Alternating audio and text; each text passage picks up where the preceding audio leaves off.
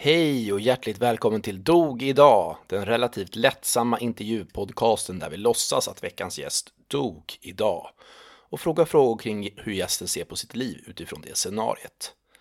Jag som gör den här podden heter John Olsson och jag är artist, låtskrivare och stand-up-komiker.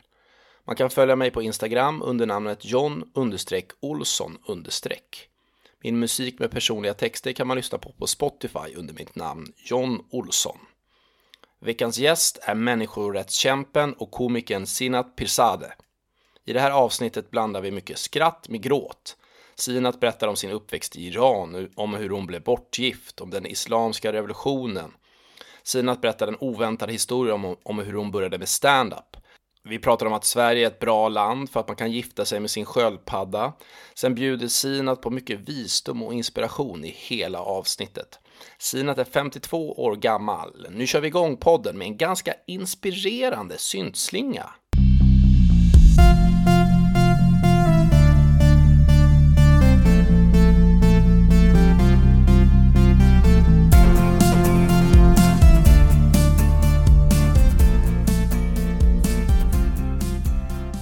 Så, Sinat Pirzadeh. Välkommen Hej. till Dog idag. Hej! Vi ser väldigt levande ut för att vara döda i alla fall. Är det så? Ja. Hur mår du idag då? Ja, jag mår bra. Jag brukar må bra. Om jag inte mår bra, jag bestämmer mig för att må bra. Och då blir, mår du plötsligt bra? Nej, men man, man, men man låter inte liksom mörkret ta över. Utan... Det blir lite sån här man blir som Spiderman. ligger i verkligheten. Jaha, Spiderman den här onda svarta. Nej, nej. nej du pratar om Venom. Venom, ja! Det menar jag som tar alltså, över hela kroppen. Spiderman liksom överlever ganska mycket. Han är inte så stark egentligen. Han är sånt här att kan ta sig undan grejer för det mesta. Ja. Mm. Brukar du kolla på det med, med dina barn eller? det lät lite barnsligt att ta upp det i min ålder. Ja men såklart jag gör så. Jag måste medge att jag älskar alla Spiderman-filmer. Ja. Jag använder barnen som alibi för att gå och se dem. Ja. bara, Mina barn vill så gärna se det här för tredje gången. barnen bara, vad fan. Och det är du som egentligen som gillar Spiderman och ja. gillar inte så. Ja, Såklart. Ja, jag tog med det här i podden för att jag tycker du eh, verkar så intressant person. Eh, du, du gör ju väldigt mycket olika saker. Du är ju... Du är för... Jag kan också vara förvirrad. Förvirrad person också. Mycket. Ja, precis. När man gör så mycket saker, jag vet inte vad man ska Jo, men du gör ju så här, du är författare, poet, du är radiopratare, lite människorättskämpe och mm. komiker. Ja. Jag tycker allt det här är samma jobb.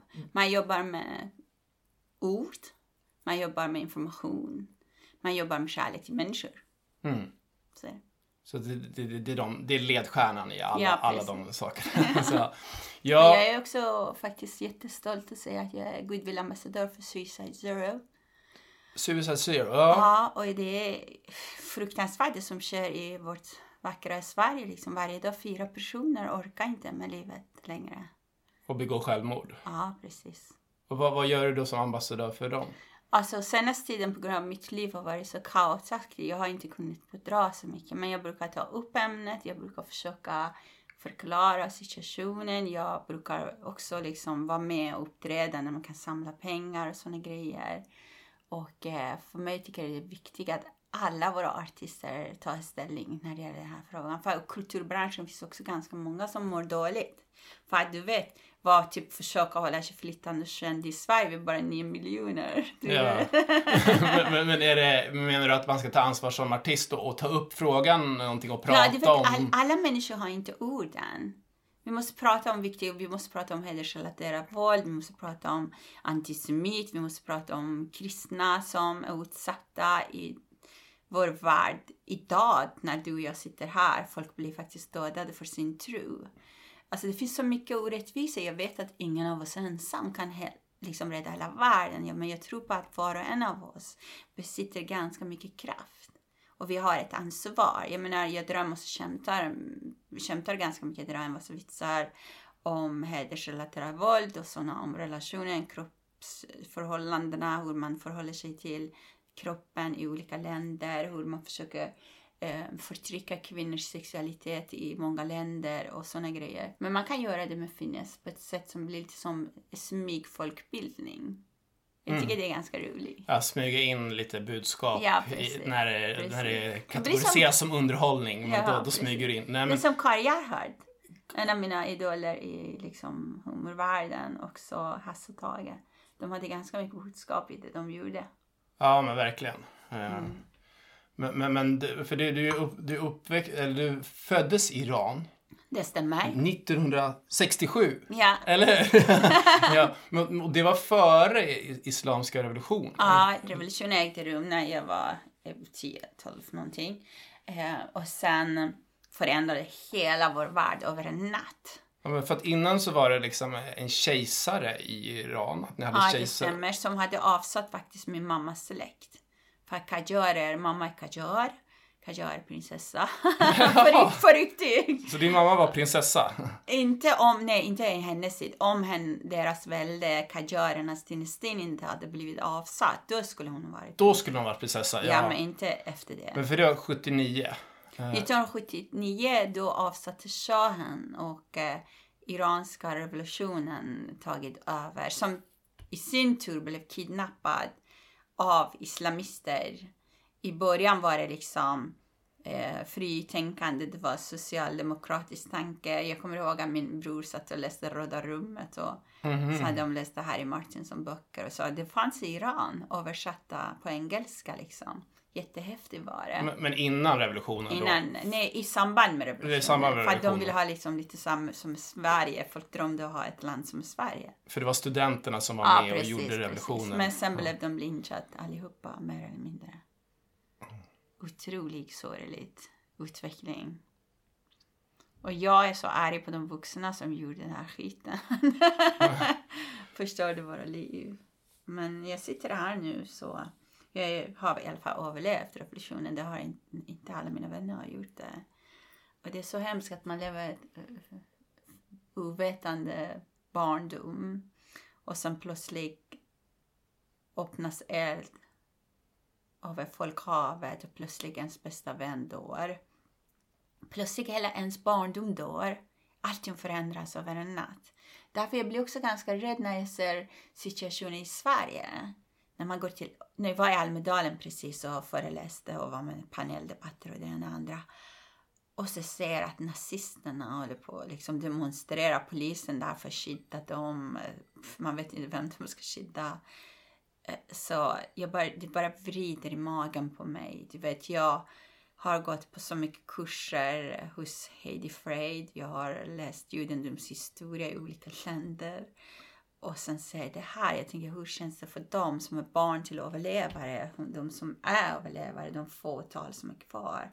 Att man ser det här ondskan på nytt liksom vandrande på våra gator. Det som var häftigt var att jag fick ögonkontakt med en av killarna i, kan- i den här konstiga, i, i det här tåget. Han tittade ner, det var, kändes som att han blev skamsen. Han vågade inte kolla dig i ögonen. Nej, han tittade ner, inte vågade, vågade. Men var det NMR då eller? Ja, precis. Ja. Du kom till Sverige när du var, alltså du, du Jag flydde var väldigt ung, jag var... 16? Nej, nej. Nej. Jag var runt 20. Du var ju 20. För att du, eh, för du flydde från Iran. Jag giftes när jag var 16, 17. Ja, det var då, för då giftes du bort. Ja, Eh, Men varför gjorde du, blev det så? Alltså det är mycket, mycket saker inblandade. Mina Ja. föräldrar är egentligen rätt moderna men pappa situation var helt fruktansvärd. Alltså förr var han liksom den hyllade idrottsmannen som hade fått medalj av kungen och sen var han den hatade idrottsmannen som hade haft samröre med den äckliga kungen. Vi hade jättestor bild på pappa och kungen och så, som var liksom prydde vår vardagsrum och då fick man liksom bränna bort den för att det, det kunde bli pappas död. Liksom det blev så, situationen i Iran blev så himla outhärdlig för mina föräldrar. Och de ville fly till Sverige och de hade inte möjlighet att ta med oss barnen. Och pojkarna kunde vänta i väntan att de kanske ska åka senare. Men en dotter lämnar man inte, en underårig dotter. Så de var, det var en desperat akt. Jag förstår dem nu, men det gjorde jag inte då. Jag har inte glömt vad som skedde, men jag har förståelse för det idag. Det har varit väldigt, väldigt vidrigt och däremot, som man säger, Herrens vägar är outgrundliga. Det har gjort att på grund av det som jag har gått igenom har jag faktiskt blivit mycket engagerad i frågan när det gäller barnäktenskap. Och jag, jag, jag var en av kuggarna i eh, att vi fick lag mot barnäktenskap i Sverige 2014. Och sen fick jag också diplom och erkännande av FN för, som försvarar mänskliga rättigheter. För jag ägnade så mycket tid för att vi ska ha lag. Jag förstod inte att i Sverige vi har inte haft lag mot barnäktenskap. Det är bisarrt. Det är bisarrt. Ja. Herregud. Men då, då kan man ju säga att då, då, har, då, har du förståelse för vad, vad dina föräldrar gjorde då och att Ja, du ja, har ja. kommit vidare från Jag har det. jättefin relation. Dessutom jag har själv haft så kassa relationer så jag börjar nästan tänka att kanske tvångsäktenskap var ändå lite bättre än de som jag haft. att, vilka, alltså, Man fick lite perspektiv. Mm, vilken är värst? Om man gifter bort sig själv eller när man blir bortgift? när man blir bortgift, åtminstone när man är arg på sina föräldrar. Men när man gifter bort sig själv och blir katastrof. Ja. När man är arg på sig själv, det är jävligt jobbigt. för, att den, för att kärleksrelationerna inte har varit eh, det du har hoppats på. Liksom. Nej, kärleksrelationen är bra. Kärlek är bra, relation är bra. Det är människor som är fel på. Eller människor har sina tillkortakommanden som antingen måste man acceptera eller bara ta avstånd ifrån. Man måste se skillnad mellan sak och människa. Det Ja. är ganska finurligt. det är som någon som har skrivit till mig idag. Åh herregud, herregud. Vad livet är hårt. Jag bara, livet är inte hårt, människor är hårda. Livet är gå ut nu på gräsmattan och titta ut solen och fåglar och sånt där. Livet är underbart. Och en till har skrivit, varför gör kärlek så mycket ont? Så jag skrev till henne att det är inte kärlek som gör ont, det är brist på kärlek som gör ont. För kärlek kärleken ska inte göra ont, kärlek ska inte ge blåmärken, kärlek ska inte ge ångest, kärleken ska inte ge huvudvärk, illamående. Kärleken ska befria, lyfta dig, ge dig liksom som låter precis som reklam för... Reklam. Kärlek ger AB. dig, kärlek ger dig vingar! ja. Nej men alltså, energidrinken kärlek. Men nej men det, det handlar om att ofta människor, vi vilseleder oss själva när vi tappar inre kompasset. Och så man tror liksom att den här personen ska göra mig hård. Liksom, nej, inte hård. Den här personen ska täcka det här mörka, svarta hålet som man känner ensam. Ofta är det man måste själv hitta liksom vad, eh, att ha ljuset där inne, hitta till ljuset för att liksom komma ifrån den här eh, suget, den här som finns invärtes som gör att många människor dras i destruktiva relationer, hamnar i olika missbruk. Och, och så jag börjar nästan, nu när jag börjar jobba med mig själv och jobba med medberoende och såna grejer, jag börjar nästan se så mycket människor som är medberoende som är beroende. Det känns som att alla har någon sorts missbruk. Okej, jag missbrukar kanske choklad och läppstick. Läppstift. jag bara... Jag har så mycket läppar. Så, bara, så här, en till. Ja, men alltså liksom vi har alla våra obsession. Och det är det som också är drivkraft. Liksom, det handlar om balansen. Något som kan vara väldigt, väldigt bra. Det är som en kraft kan bli hur galet som helst. Det är som passion. Du vet? ja. Mm. Så att det gäller, gäller att jobba på sig själv först och vara vara stark och då kan kärleken komplettera att man, blir, har, får något ännu, att man har något bra redan med sig själv och sen får man Ja, ett... man måste älska sig. Det låter så kliché. Men frågan är så här att jag tycker om man träffar rätt person så får man vara hur trasig, hur liten, hur, hur svag som helst. För den personen dömer inte än. Den personen accepterar dig med alla dina också lite mindre bra saker. För att, att kunna visa sig sårbar för någon, det är också en sorts kärlek. Om man ska hela tiden agera att man är stark i sin relation. Då är den relationen inte bra. Men då visar man ju inte sitt sanna jag på något sätt heller. Nej, precis. För ingen av oss är bara det ena eller andra. Vi är som kinderliga överraskningar. Ja. men men eh, måste det inte liksom relationen vara eh, övervägande bra i slutändan? Att det, det positiva energin är, är starkare än det negativa för att man ska kunna Ja, vara en relation? Måste jag vara ärlig mot Jag tycker de flesta relationer som håller länge, som Oscar Wilde sa, att lusten håller längre än kärleken. Man måste ha bra fysiskt liv tillsammans. Man ska leva och sova sams. Och jag tycker att de flesta relationer havererar när man kommer ifrån varandra. Och eh, man måste också komma till att välkomna vardagen. Att ha liksom magi också i vardagen, ha vardagsmagin. Jag, jag låter som att jag är expert på det här men jag har haft i alla fall en relation med en man med en massa barn. Med massa, han hade sina, sina problem med sig, jag hade mina problem med mig. Han var före detta missbrukare, jag var den som hade vuxit upp med folk runt om mig som hade haft missbruk. Och sen vi hade en massa barn på varsitt håll. Det var liksom omöjlig ekvation. Men vi har ändå hållit ihop nästan tio år och har någorlunda bra, bra liksom samarbete. Det är alltid så nytt liksom. Och jag, tycker, jag tycker det är jättefint liksom. Jag är jättetacksam över hur smärtsam, hur fel, hur konstig det var. Jag är jättetacksam för min dotter. För i alla relationer vi lär oss saker. Vi förlorar, vi vinner en del, vi förlorar ibland oss själva som kan bli riktigt illa.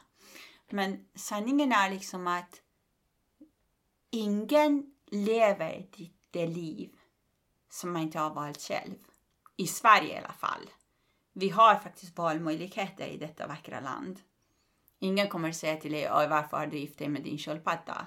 liksom, de säger, ah, hon är lite knäpp. Ja, det var det verkligen. Det gäller att vara öppen. ja, precis. Alltid vara kärlek. Ja, till och med sköldpaddekärlek. ja. Jag menar, det, jag älskar Sverige. Jag menar, du, du får liksom gifta dig med dig själv, du kan gifta dig med vem du vill, du kan göra vad du vill. Även om i detta land många som lever som att de inte bor i detta land och är begränsade av hederskulturen och även om i detta land finns en massa små länder som aldrig får tillgång till Sverige och till demokratin tyvärr. Vi, vi har misslyckats katastrofalt med integration. Vi måste acceptera det och eh, börja från sub-zero för att kunna råda bot. Hur ska man lösa det då? Jag tycker att det största boven i dramat börjar med bostadspolitiken där vi inte möjliggör naturliga mötesplatser där folk från olika länder kan ha interaktion och kommunikation.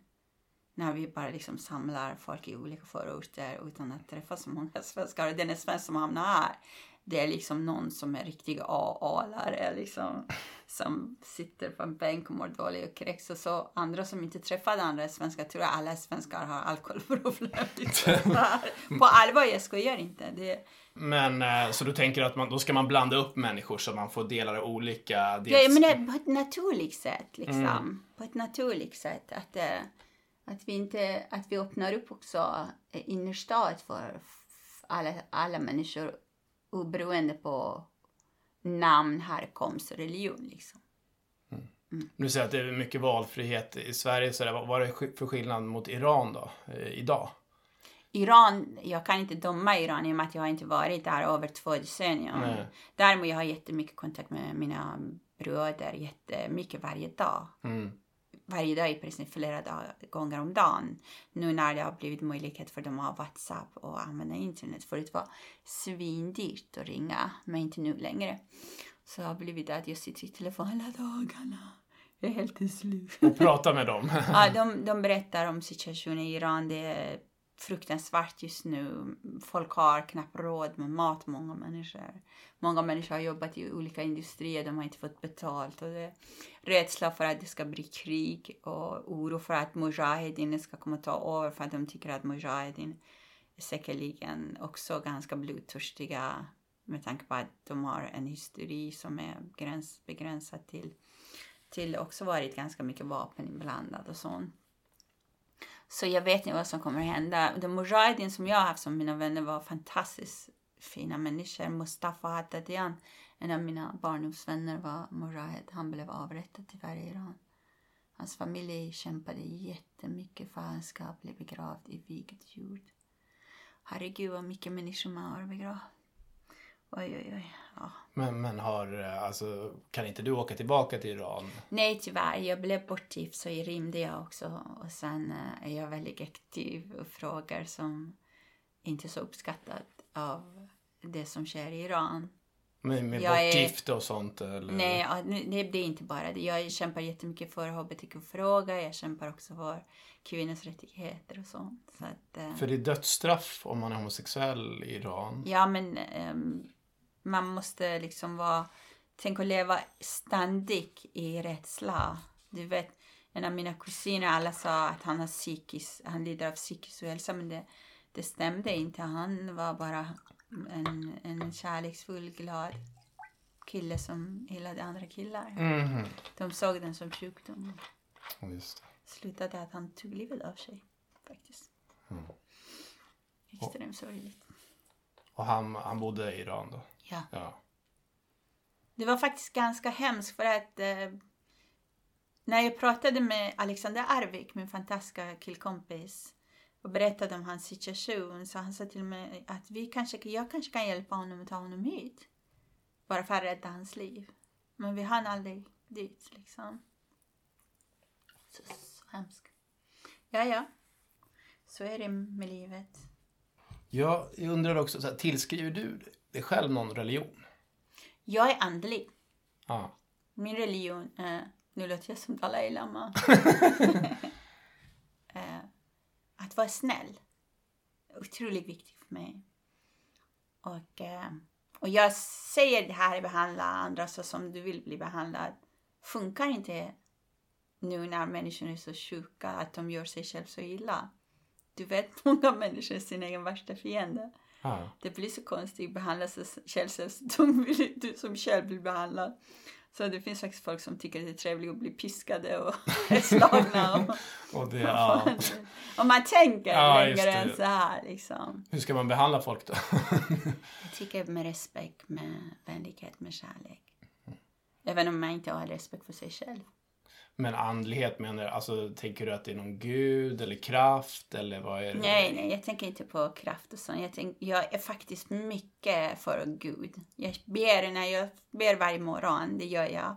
Jag ber till Herren, till Gud, till alla liksom.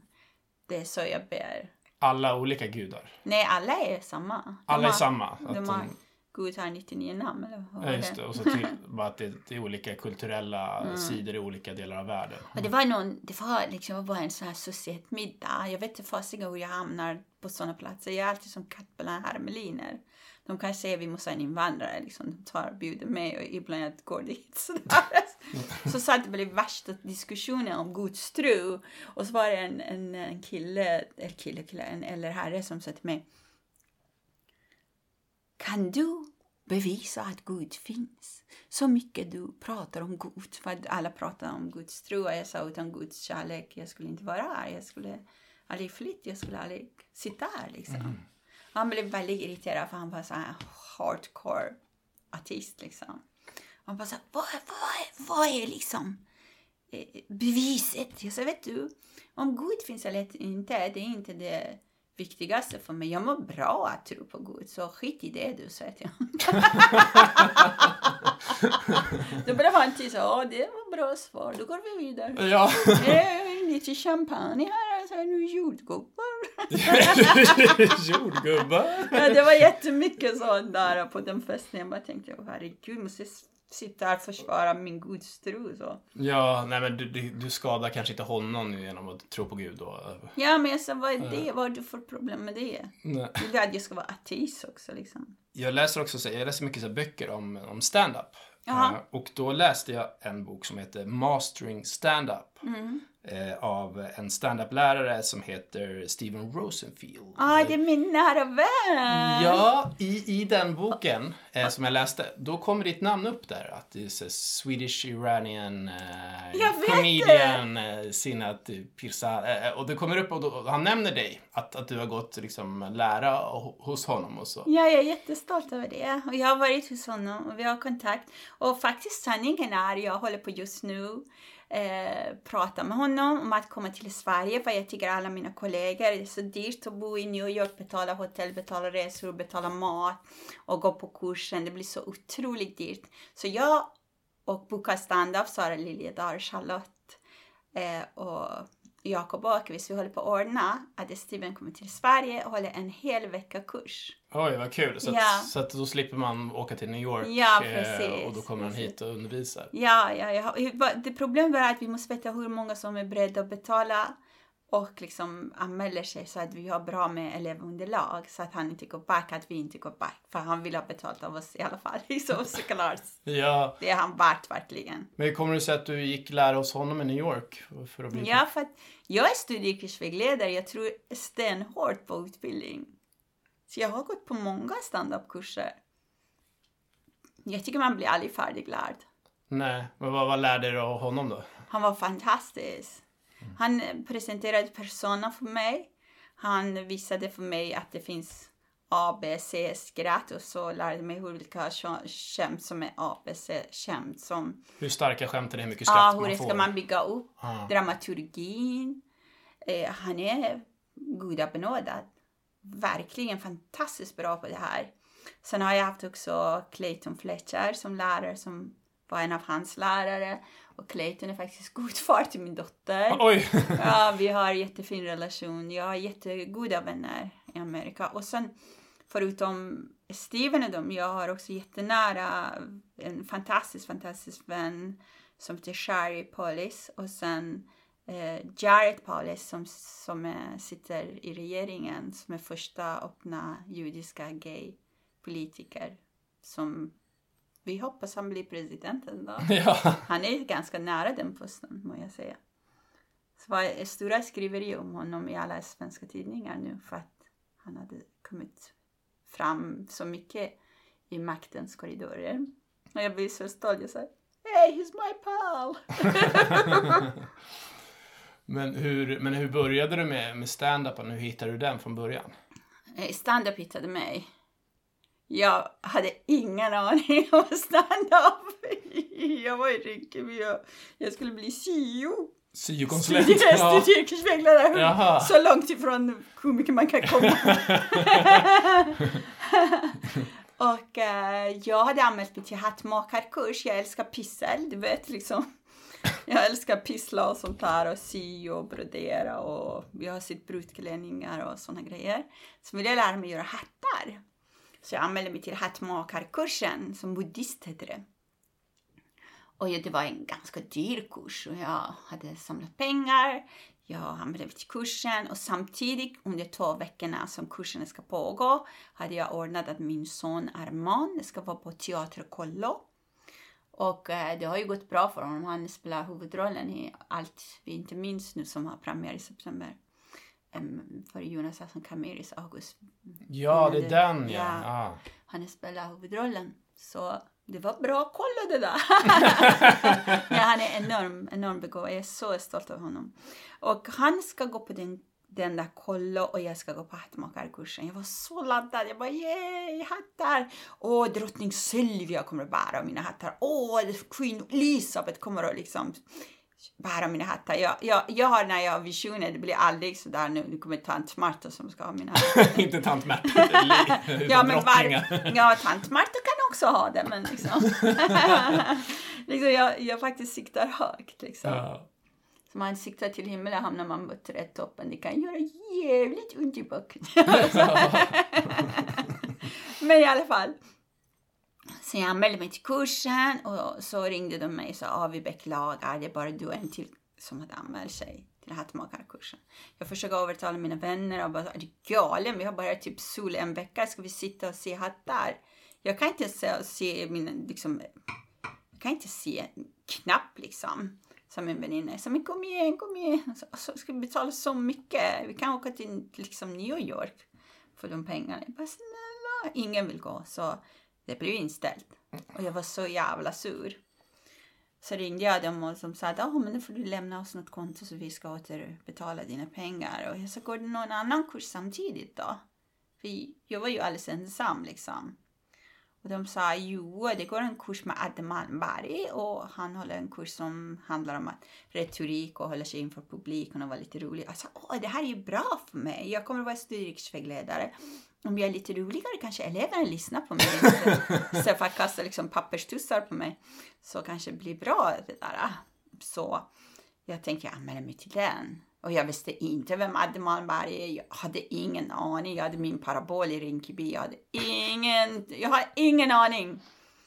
Så jag kommer till eh, kursen, jag hittar inte. Jag har dålig lokalsinne, det fanns inte GPS på den tiden. Jag höll på att dö innan jag var framme.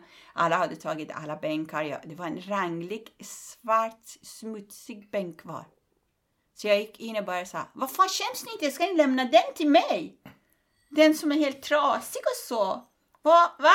Ge mig en bättre, ett bättre ord, annars åker jag hem. Är ni rasister eller? så bröt Addeman bara ihop liksom och så, han började skratta så mycket. Han sa det här är en, det här är en naturlig komiker. Bara kommer ut och bara tar plats liksom. Ja. Och, och han sa till mig att du måste fortsätta med det här. Jag tror att det kommer bli någonting i det här. Och då gick det bra. Ja. men det här var, när var 90?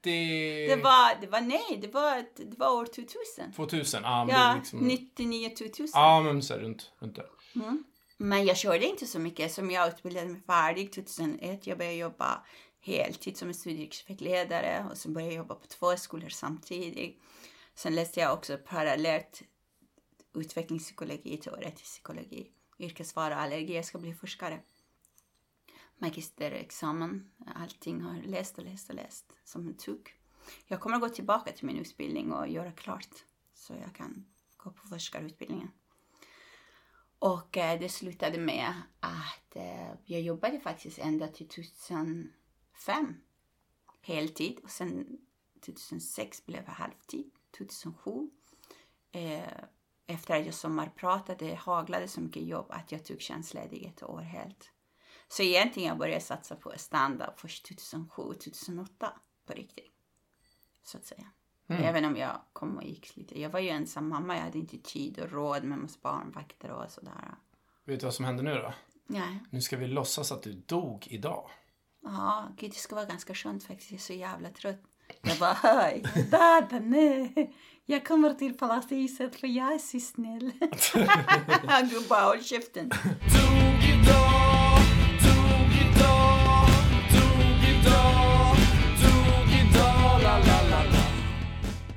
Sina eh, Pirsade. Ja. Om du dog idag, vad, vad skulle du vara mest stolt över som du uppnådde i ditt liv? Mina barn. Lagen mot barnäktenskap.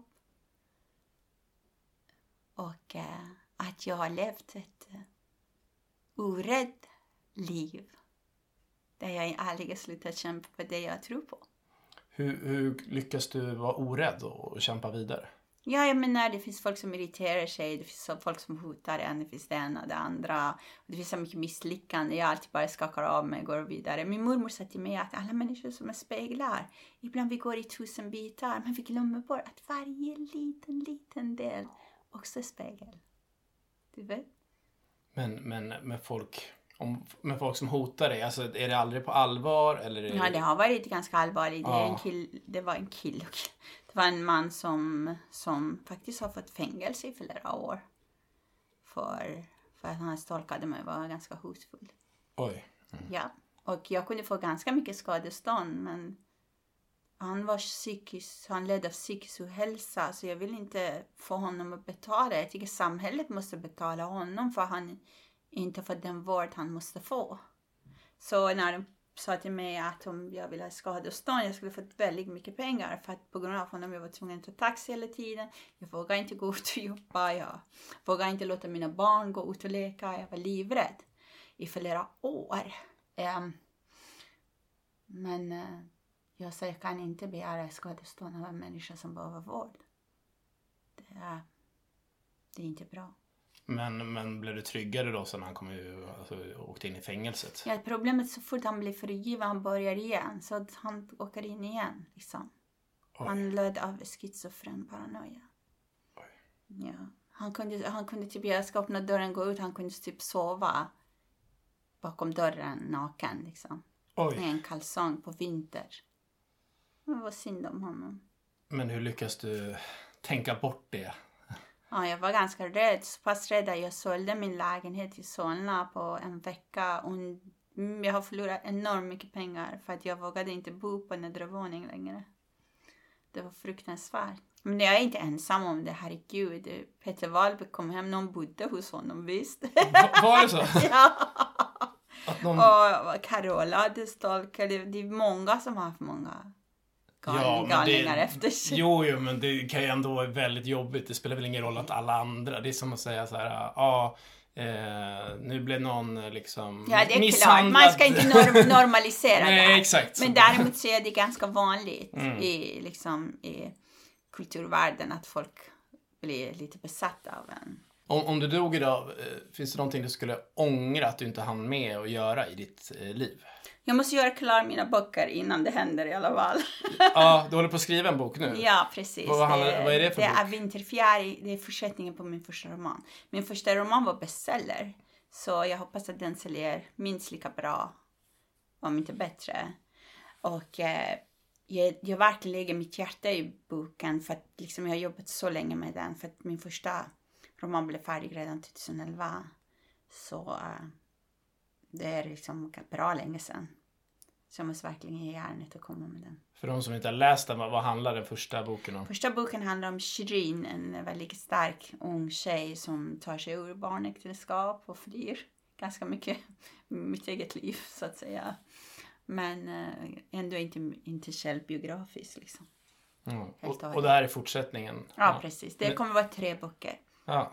Det är samma karaktär? Ja. ja. Eh, det är samma. Shiri- Shirin och det där metaforen mellan fjäril i koppel. Det så, man kan inte ha en fjäril i koppel, den dör ju. Det är människohjärtan jag Mm. syftar på. Fjärilen måste vara fri att flyga. Precis. Vil- Vilka, vad har du haft för hinder i ditt liv för att uppnå det du vill göra? mig själv. Jag tycker vi människor, vi är vår och egen största hinder i livet. Faktiskt. Vad är, det, vad är det som hindrar dig? Är det tankar att du inte ska lyckas? Eller Nej, nej, jag är inte rädd för misslyckande. Det är Mm. liksom lite som krydda i livet. Nej, absolut inte det. Däremot liksom att man eh, ibland felprioriterar och ibland man eh, skjuter upp saker som måste göras. Ibland man liksom lallar bort sig. Det är ganska enkla saker. Jag är inte så avancerad som jag ser ut kanske. Jag ser inte heller så avancerad ut. Jag vet inte vad jag ska Vad är säga. att se avancerad ut? Vad är? Vad är det? Är det att man... eh, Att Ja, men det finns människor som ser lite svåra ut. Jag menar, när man ser, ser den här Hollywoodfrun liksom, som skrämmer slag på alla. Det räcker bara att se henne, man bara tänker oj, oj. att hon har kontroll på allting? Eller? Nej, nej, ingen av oss har kontroll över Nej. någonting. Det är en illusion. Det, Det är bara, förlåt mig, det är bara bullshit. men det, händer, det- händer allt av en slump då? Eller är det... Nej, nej. jag slumpa är slut, slutade i våra liv för länge, länge sedan. Jag tycker liksom att jag välkomnar allt som sker i mitt liv och jag tror det är en mening med det. Faktiskt. Det gör det, om du vill se det.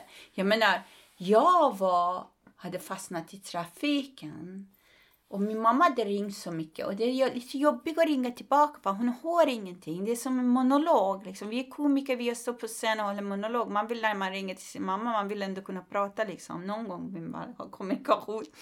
Alltså ibland man pratar med publiken men det blir inte så här eh, långt för att de vill ens höra en. Liksom. Man vill inte bara höra liksom, "Åh, vad har du köpt de här? Är du Ull- Ullared stammis eller? Standard så här, ja. Ja, precis. Sådana grejer. Men, men alltså. Jag tänkte jag orkar inte ringa mamma för varje gång jag ringer hon missuppfattar saker. Ibland jag ringer henne och säger så hej mamma. Och säger, är du bakom, är du nedanför dörren? Jag går och öppnar. Och jag är liksom i Sundsvall. Halvtimme senare säger nu har jag väntat här i halvtimme. jag, jag tycker synd om min älskling mamma. Men jag, jag undvek det. Och ringa henne liksom inte medvetet. Jag bara, jag orkar inte. För det blir så pinsamt också när man åker tåg, när man åker buss så pratar man liksom mellanöstern språk och jag skriker. Folk tittar på mig som att jag liksom någon psycho. Man, Hallå mamma! Hon hör ingenting. Nej, hon hör ingenting. Det är därför du skriker. Ja. Manam, Hubi, mamma! Och, och sen bara, vad sa du?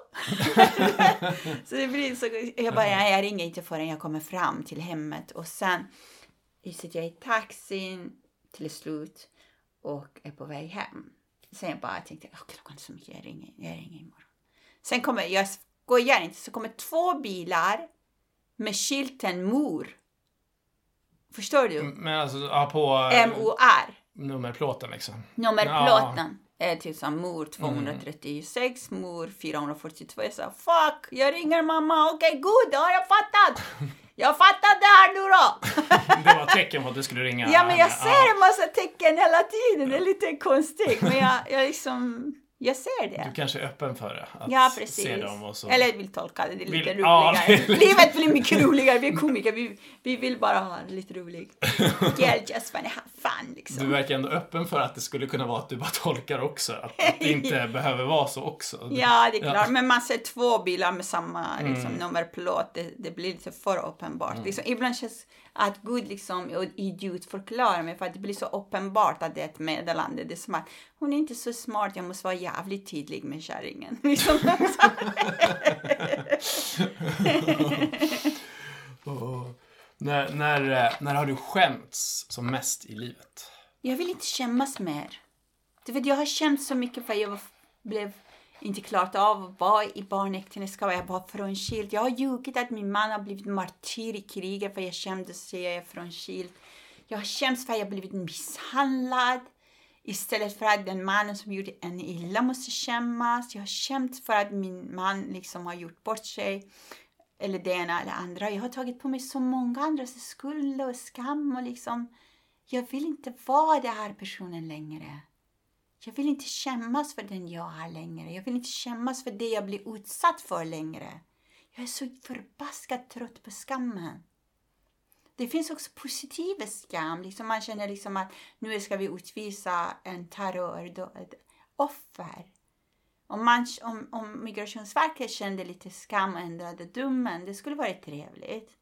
Förstår du? Det finns också skam som kan vara bra, men det skam jag har burit var extremt destruktiv jätteilla. Det har tagit mig på så mörka gator, så mörka grinder, så illaluktande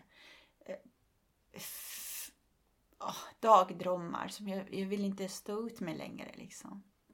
Så du skämdes för saker som du egentligen var offer för? Precis! Och det är så lätt att bli det. Jag ser så mycket i mina medsystrar, också killar som har varit utsatta. Att man, man blir våldtagen så man tror att skammen är mitt liksom. Det är så smärtsamt. Jag har gått igenom alla de här sakerna. Jag orkar inte längre. Jag vill inte kännas längre. Fuck you skammen. Nu ska jag vara här och vara glad. du, du ler och går med ryggen rak. Ja, ibland är jag astrött och går som en gammal gumma, men det är så trevligt. men du, en fördel med att du är död nu, i alla fall här i podden, det är att du får träffa vilken död känd person som du vill. Vilken skulle det får vara? Får man också träffa någon som man skäller ut, eller? Mm, det, det kan du få göra. Okay. Det är så svårt, för jag saknar min mormor så mycket. Hon är inte någon som skulle förändra hela världen, men hon har faktiskt startat upp en flickeskolan för efter nian.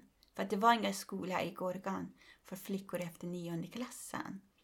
Mormor startade upp en hel skola för flickor som heter Pervin. Skolan är kvar mm -hmm. i mhm. Gorgan. Jag är så stolt över henne. Så den finns kvar i Iran? Ja, mm. jag vill träffa mormor.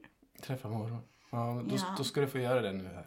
Ja, vad fint. Hej! Det är jag som är eh, Sinats mormor. Hej älskade mormor, jag har saknat dig så mycket. Ja, vad, kan, mm. vad vill du berätta för mig? Jag vill berätta att jag drar så mycket skämt om dig i Sverige. Jag har dragit så mycket skämt om dig. Alla saker du sa till mig. Till exempel när jag kom tvåan i delstaten i alla ämnen. Så sa du till mig, men du kunde lika gärna vara sist. Det finns bara en vinnare. Du var så hård mot mig, alltid. Eller när jag ska ta bilder, bara du har så stor mun. Du bara vill inte visa alla tänder i, eller tänder i alla bilder. jag sa det här för att du skulle bli stark. ja, ja, ja, jag tror det faktiskt. Men jag vill tacka dig för att du har gett mig så mycket guld, liksom. Tack. Du har faktiskt räddat min resa. För att det var du som hjälpte mig att fly från Iran bland annat, så jag är jättetacksam för det. Jag kom till Sverige och fått ett bra liv. Mm. Och jag har blivit skitgammal. Och det var kul att leva. I det här fantastiska landet. Bra, fint. Där fick du träffa henne också. du var en gullig mormor. ja. Och nu, nu, nu ska vi gå över på den lite mer dramatiska programpunkten Förklara dig.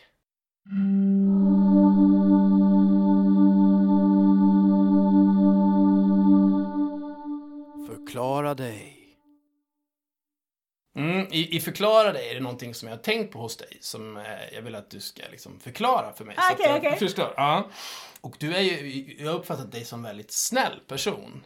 Det är jag tyvärr. Och Det- ibland folk utnyttjar ens vänlighet. Ja. Det är så sorgligt. Det var det jag skulle fråga om precis. Exakt, är det att, att, att liksom, har du, du råkat illa ut för att du har varit snäll? Ja, Mm. jag, har, jag blir lurad och liksom, det händer så mycket hemska saker för jag litar på folk. Jag har, jag har förlorat jättemycket pengar för jag litar på folk som ska liksom hjälpa mig investera. Jag har, jag har gjort så mycket. Jag, är, jag litar på folk. Men, men, Jag tänker det bästa om människor och ibland det blir ganska jobbigt. men har det, eh, alltså, men det, blir du inte försiktigare ändå? Eller fortsätter du vara snäll då? Ingen ska ta ifrån mig min snällhet, det är min superpower. Det är det enda de inte kan lura bort från. Ja, precis. Du vet, det finns en man i Frankrike som levde i medeltida som heter Pierre Moret. Och eh, på den tiden då hade munkarna enorm kontroll över alla sockens medlemmar. Och de rapporterade, skrev ner allting om vad som skedde. Och de hade en massa angivare som skvallrade allt. Det var en munk som blev så förundrad över Pierre Moret. För Pierre Moret var en fåraherde som lånade pengar till folk, han fick aldrig tillbaka. Folk kom och köpte får av honom, de betalade aldrig tillbaka. De kom med och köpte ägg och mjölk av honom, de aldrig betalade tillbaka. Och sen han blev lite bekymrad över honom, sa att det här är en god kristen som blir lurad. Så han sökte upp honom och sa till Piamore, du vet väl att du blir lurad? Så sa han att jag är snäll. De lurar inte mig, de lurar sig själv. För när de kommer göra det här en gång, de kan inte komma tillbaka sen. Så de förverka sig själva. Och det går inte nåd på mig. Det frodas här. Och jag klarar mig, även när jag gör bort. Jag har alltid identifierat mig lite med Pierre Moret. Det är en stor glädje att kunna vara snäll. Det är en stor gåva att kunna vara snäll. Men ibland är snällhet kan hjälpa så mycket. Speciellt för folk som är medberoende och vill vara snälla. Egentligen de skadar folk med sin snällhet. För ibland man tror att man är snäll, snäll, snäll. Men ibland man skadar folk mer med att vara snäll än att vara den som kommer ta flav. Och det är gränsen hårfint. Och det är jätteilla om man är snäll mot någon som till exempel har missbruk och sånt. Det är som att man tycker åh han mår så dåligt, jag går och köper en flaska fisk till Ja, honom. Nu man- är jag snäll! ja, men då ska man hellre, hellre det snälla är då och, och, och kanske bryta med personen helt för att den ska förstå Ja, att det, det går inte att fortsätta så här. För att, eh, ja. Ja, eller ge honom en chans och tillfriskna. Eller man själv kan ta ett steg till tillfrisknande från liksom medberoendet och sådana grejer. Så att man kan inte se snällhet som något väldigt enkelt, det är så komplext. Alla mänskliga känslor är ganska komplexa. Och det är fantastiskt att människa. Det är så häftigt. Jag älskar människor.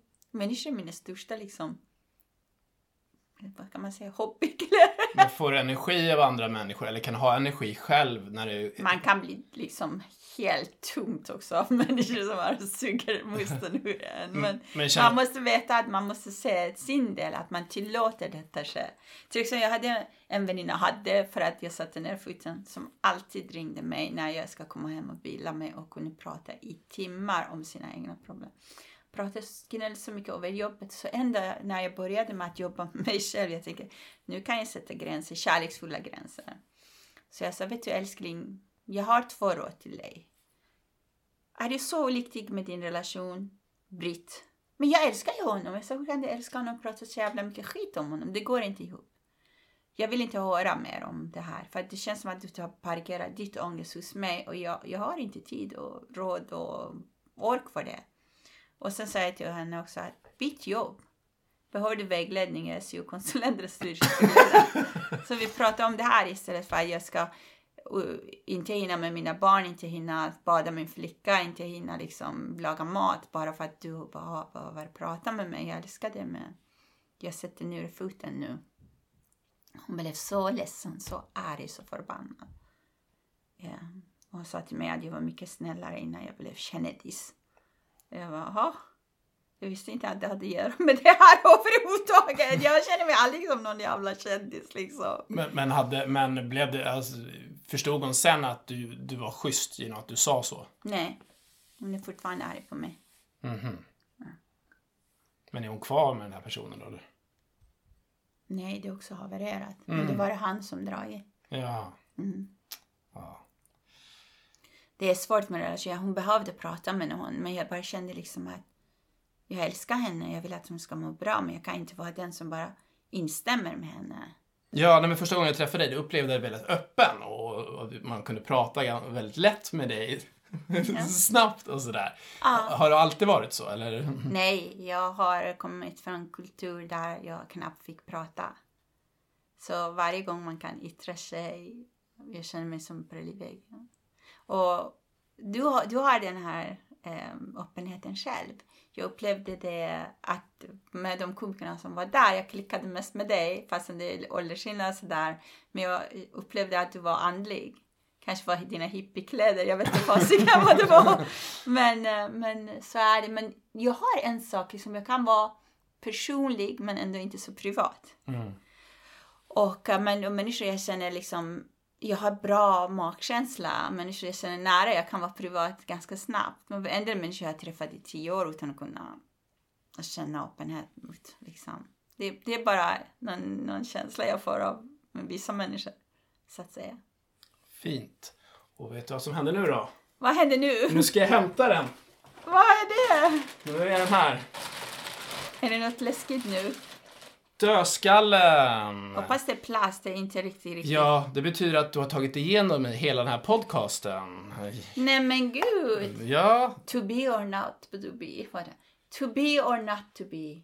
That's a question. Precis. Hur, hur kändes det här då? Att vara med? nu håller du på att låta den tugga, den här dödskallen liksom upp och ner. hur kändes det att vara med i podden? Det var väldigt fint. Det var, det var väldigt bra på det här. Jag hoppas du får en riktigt rikstäckande radioprogram snart. det behövs faktiskt folk som pratar om sådana saker. Vad fint sagt. vad, vad händer framöver? Men glöm inte att jag är snäll. ja, du är snäll. Inte Så ta inte till det. Nej, precis. Men, men, men vad händer framöver för dig då? Jag har så mycket grejer att göra så att du blir utbränd om du bara har. Mm. Jag håller på att göra en musikal, så jag har manusförfattaren Nils Fruvi och så regissören ska eventuellt bli Ruben Salmander. Och så har jag fantastiska Peter Hallström som kommer att jobba med musik, han som skrivit Håll mitt hjärta. Ja, det var ja. Björn Skifs-låten. Precis, som har varit uppe i listan. Han är fantastisk! Och eh, jag håller på att jobba med filmmanus. Det känns som att jag har suttit på de här grejerna i 10-15 år.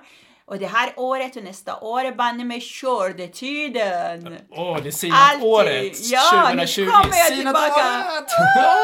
That's my year! Ja. Så det känns fantastiskt. Jag kommer med ny bok, jag kommer med barnbok, jag kommer med filmmanus som Film i Väst.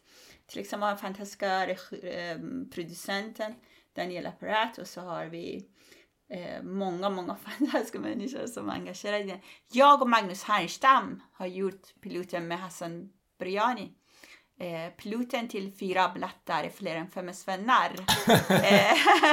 Magnus Härenstam? Ah, Jaha, innan han gick bort? Ja, Jaha. han var väl den sista han gjorde. Han verkligen trodde på den.